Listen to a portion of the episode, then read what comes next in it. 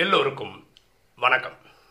இன்னைக்கு நம்ம பார்க்கக்கூடிய subject why we should forgive others நாம் ஏன் பிறரை மன்னிக்க வேண்டும்?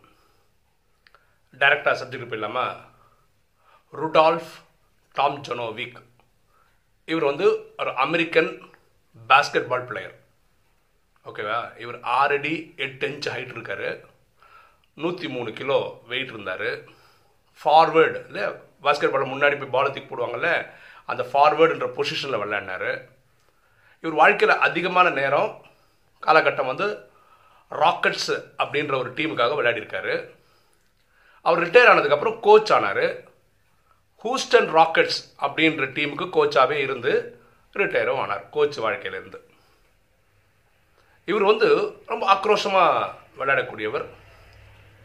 இவர் வந்து நைன்டீன் செவன்டி ஃபோர்லேருந்து நைன்டீன் செவன்டி செவன் வரைக்கும் தொடர்ச்சியாக என்பிஏல ஆல்ரவுண்ட் அந்த ஃபார்வர்ட் பிளேயருக்கான அவார்டு வாங்கியிருக்கிறாரு. அப்புறம் செவன்ட்டி நைன்லேயும் வாங்கினார். செவன்ட்டி எயிட்டில் மட்டும் வாங்கலை. இவர் கோச் ஆனார் சொன்ன பார்த்தீங்களா அப்போ வந்து நைன்டி ஃபோர் நைன்டி ஃபைவ்ல வந்து என்பிஏ கோச் அதுக்கான ஒரு அவார்டு வாங்கினார். அதுக்கப்புறம் நைன்டீன் நைன்டி செவனில் NBA all star head coach அந்த அவார்டும் வாங்கினார். இப்போ உங்களுக்கு தெரியும் பேஸ்கெட் பால்ன்றது பாலை கொண்டு போய் கரெக்டாக அந்த பேஸ்கெட்டில் போடணும். இவரோட ஃபுல் லைஃப் டைம் கேரியரில் அந்த பேஸ்கெட் பாலில் போட்டிங்கன்னா ஒரு குறிப்பிட்ட இடத்துலேருந்து போடும்போது ஒரு பாயிண்ட் ரெண்டு பாயிண்ட் மூணு பாயிண்ட் எல்லாம் கிடைக்கும். அதுக்கு இவர் மட்டுமே இவர் வாழ்க்கையில் எடுத்தது வந்து பதிமூணாயிரத்தி முந்நூற்றி எண்பத்தி மூணு பாயிண்ட்ஸ் எடுத்திருக்கிறாரு. நம்ம வந்து பாஸ்கெட் போடும்போது அதில் பெட்டு ரிட்டர்ன் வரும். அது பேர் ரீபவுண்டுன்னு பேர். அது திருப்பியும் போடுவாங்க. அந்த மாதிரி போட்ட பாயிண்ட்ஸ் வந்து ஆறாயிரத்தி நூற்றி தொண்ணூற்றி எட்டு. இப்போ எல்லாவற்றையும் இவரே தான் போடணும்னு இல்லை. இவர் யார் யாருக்காக கொடுப்பாரு அவங்க ஃப்ரெண்டு யாராவது ஒருத்தர் போடுவார் இல்லையா? அது பேர் அசிஸ்ட்னு பேர். அந்த மாதிரி போட்ட பாயிண்ட்ஸ் வந்து ஆயிரத்தி ஐநூற்றி எழுபத்தி மூணு.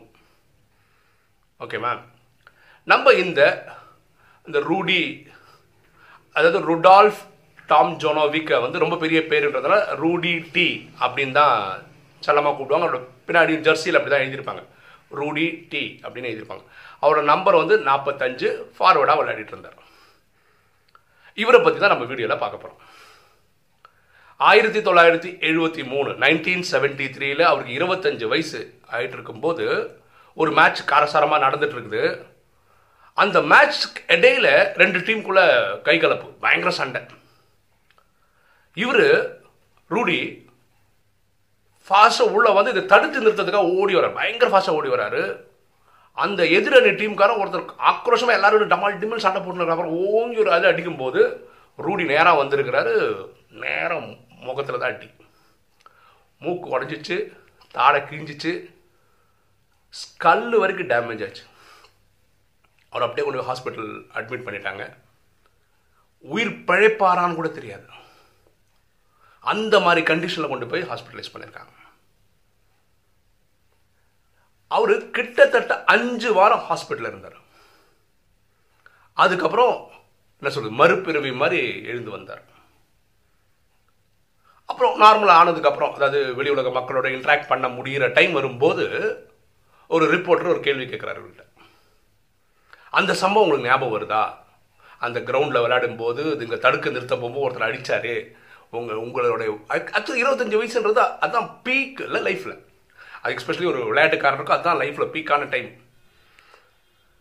இந்த டைம் அந்த பிளேயரை நீங்கள் மன்னிச்சிடுவீங்களா? அப்படின்னு கேள்வி கேட்குற ரிப்போர்ட்டர் கேட்குறாரு. இந்த ரிப்போர்ட்டர் எதிர்பார்க்குற பதில் என்னென்னா எப்படி மன்னிக்க முடியும்? என் வாழ்க்கையை சதிச்சிட்டாரு நான் அஞ்சு மாதமாக ஹாஸ்பிட்டலில் இருந்தேன் கொலை உயிர் உயிரே திரும்பி வருமான்னு தெரியாது. இந்த மாதிரி கண்டிஷன் வந்தேன். ஸோ நான் அவர் கண்டிப்பாக மன்னிக்க மாட்டேன்ற பதில் வரும்னு நினச்சி தான் இந்த கேள்வி கேட்குறாரு.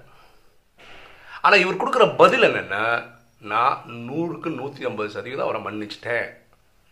எனக்கு அவன் மேலே எந்த கோபமும் கிடையாதுன்னு அப்படி சொல்கிறேன் இது கேட்ட ரிப்போர்ட்டருக்கு வந்து ஏற்றுக்கவே முடியல. இவரால் நம்பவே முடியல. இப்படியெல்லாம் இருக்க முடியுமா? உங்கள் வாழ்க்கையில் முக்கியமான வயசு இருபத்தஞ்சி வயசு ஒரு ஸ்போர்ட்ஸ் பர்சனுக்கு இந்த வயசில் உங்களை ஷேப்பே மாற்றி உங்களை ஹாஸ்பிட்டலில் படுத்த படுக்கை ஆக்கி இப்படி ஒரு கண்டிஷனில் கொண்டு வச்சவரை எப்படி உங்களால் மன்னிக்க முடியும்? என்னால் நம்பவே முடியல. நீங்கள் சத்தியமாக தான் சொல்கிறீங்களா அவரை மன்னிச்சிட்டிங்களா? அப்படின்னு ரிப்போர்ட்டர் திரும்ப கேட்குறாரு அதுக்கு இவர் பதில் சொல்கிறாரு நான் அவரை மன்னிக்கணுன்றதுக்காக மன்னிக்கல அவருக்காக நான் மன்னிக்கல நான் எனக்காக மன்னிச்சிருக்கேன். ஏன்னா நான் வாழணும். நான் நிம்மதியாக இருக்கணும். நான் சந்தோஷமாக இருக்கணும்னா அவரை மன்னிச்சாதான் அது நடக்கும். அதனால நான் மன்னிச்சேன். இது நடந்தது நைன்டீன் செவன்டி த்ரீல இதுக்கு அடுத்தது தான் seventy four seventy five seventy six seventy seven seventy seventy ஃபோர்லேருந்து seventy seven வாங்கினாரா? செவன்ட்டி நைனில் மீண்டும் வாங்கினார். அஞ்சு வாட்டி தொடர்ச்சியாக என்பிஏ ஆல் டைம் ஃபேவரட்டாக வாங்கியிருக்காரு அந்த ஃபார்வர்டு வல்லாடி. புரியுதுங்களா அப்போ இவர் மனசுக்குள்ள அந்த கிரட்ஜ் வச்சிருந்தா அந்த வெறுப்பு வச்சிருந்தா இல்லை கண்டிப்பாக இவரால் இந்த மாதிரி சாதனைகளை பண்ணிக்க முடியாது. இவர் கோச் ஆனதுக்கப்புறம் ரெண்டு வாட்டி என்பிஏ டைட்டில் வாங்கி கொடுத்துருக்கிறார் அந்த ஹூஸ்டன் ராக்கெட்ஸ்ன்ற டீமுக்காக சரியா? அப்போது நம்ம வாழ்க்கையிலையும் நம்ம ஆஹா ஓஹோன்னு போனோம்னா நம்ம வாழ்க்கையில் இந்த மாதிரி ஒரு சம்பவங்கள் நடந்திருக்கும். நம்மளை யாராவது ரொம்ப காயப்படுத்தியிருப்பாங்க. இந்த காயத்தோடு ட்ராவல் பண்ணுறது லைஃப்பில் ரொம்ப ரொம்ப ரொம்ப ரொம்ப கஷ்டம். அதுதான் நம்ம புரிஞ்சுக்க வேண்டிய விஷயம்.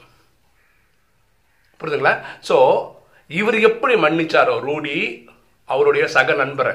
ஆனால் விளையாட்டில் விளையாடுறவங்க இல்லையா? அந்த விளையாட்டில் அந்த டைமில் அந்த மாதிரி ஆக்ரோஷமாக பண்ணிட்டார். அவர் அடிக்கணும்னு நினச்சி அடிக்கல. வேற யாரோ ஓங்கினார். இவர் இடையில போய் மாட்டிக்கினார். அவரை ஹண்ட்ரட் பர்சன்ட் மன்னிச்சதுனால தான் நல்ல வேண்டாம் உங்களுக்கு தெரியும் ரெண்டாயிரத்தி பத்தொம்போது எலெக்ஷன் முடிஞ்சிருக்கு இந்தியாவில் நிறைய அரசியல்வாதிகள் நிறைய பேட்டிகள் கொடுத்தாங்க. அதில் ஒரு அரசியல்வாதி கொடுத்த பேட்டி எப்படி கொடுத்துருக்காங்க தெரியுமா? எனக்கு நிறைய துரோகங்கள் எதிர்கட்சிக்காரங்க பண்ணாங்க. நான் அவங்கள எல்லாம் மன்னிச்சிட்டேன். ஆனால் எதையும் நான் மறக்கலை. இந்த ஸ்டேட்மெண்ட்டுக்கு என்ன அர்த்தம்? நான் மறக்கலைன்னு சொன்னால் நான் மன்னிக்கலைன்னு அர்த்தம். மன்னிக்கிறீங்கன்னா அதை மறந்துடும் அந்த எபிசோட ஏன்னா நம்ம வாழணுங்க. அது உள்ளுக்குள்ள அந்த வலியை வச்சுக்கிட்டு அந்த வெறுப்பை வச்சுக்கிட்டு இல்லை அந்த வெறியை வச்சுக்கிட்டு எல்லாம் நம்ம வந்து வாழ்ந்துட்டு போக முடியாது. நம்ம நிம்மதிக்காக தான் நம்ம அடுத்தவங்கள மன்னிக்கிறோம். அவங்கள மன்னிக்கணுன்றதுக்காக நம்ம மன்னிக்கல. தயவுசெய்து புரிஞ்சுக்கோங்க. நம்ம வாழ்க்கை நல்லா இருக்கணும்னா நம்ம பீஸ்ஃபுல்லான லைஃப்பில் வாழணும்னா இந்த மாதிரி சம்பவங்கள் நடந்திருந்ததுன்னா நீங்கள் அதை மன்னிச்சிடணும் மறந்துடணும். அப்போ தான் இனிமேல் வரக்கூடிய காலகட்டம் நல்லாயிருக்கும் நமக்கு கஷ்டம் கொடுத்தவங்க அதை அப்புறம் ரிஃப்ளெக்ட் பண்ணுறாங்க ரிஃப்ளெக்ட் பண்ணலை அது அவங்க கர்ம கணக்கு அதை விட்டுடுங்க. நம்ம இந்த பூமியில் வாடுறதுக்கு நம்ம நிம்மதியாக வாடுறதுக்கு நமக்கு சங்கடம் கொடுத்தவங்கள மன்னிச்சிடுங்க அந்த சம்பவத்தை மறந்துடுங்க அதை பற்றி நினச்சி கூட பார்க்காதீங்க. ஓகே இன்னைக்கு வீடியோ உங்களுக்கு பிடிச்சிருக்கோம் நினைக்கிறேன். பிடிச்ச லைக் பண்ணுங்கள் சப்ஸ்கிரைப் பண்ணுங்கள் ஃப்ரெண்ட்ஸுக்கு சொல்லுங்கள் ஷேர் பண்ணுங்கள் கமெண்ட்ஸ் போடுங்க. தேங்க்யூ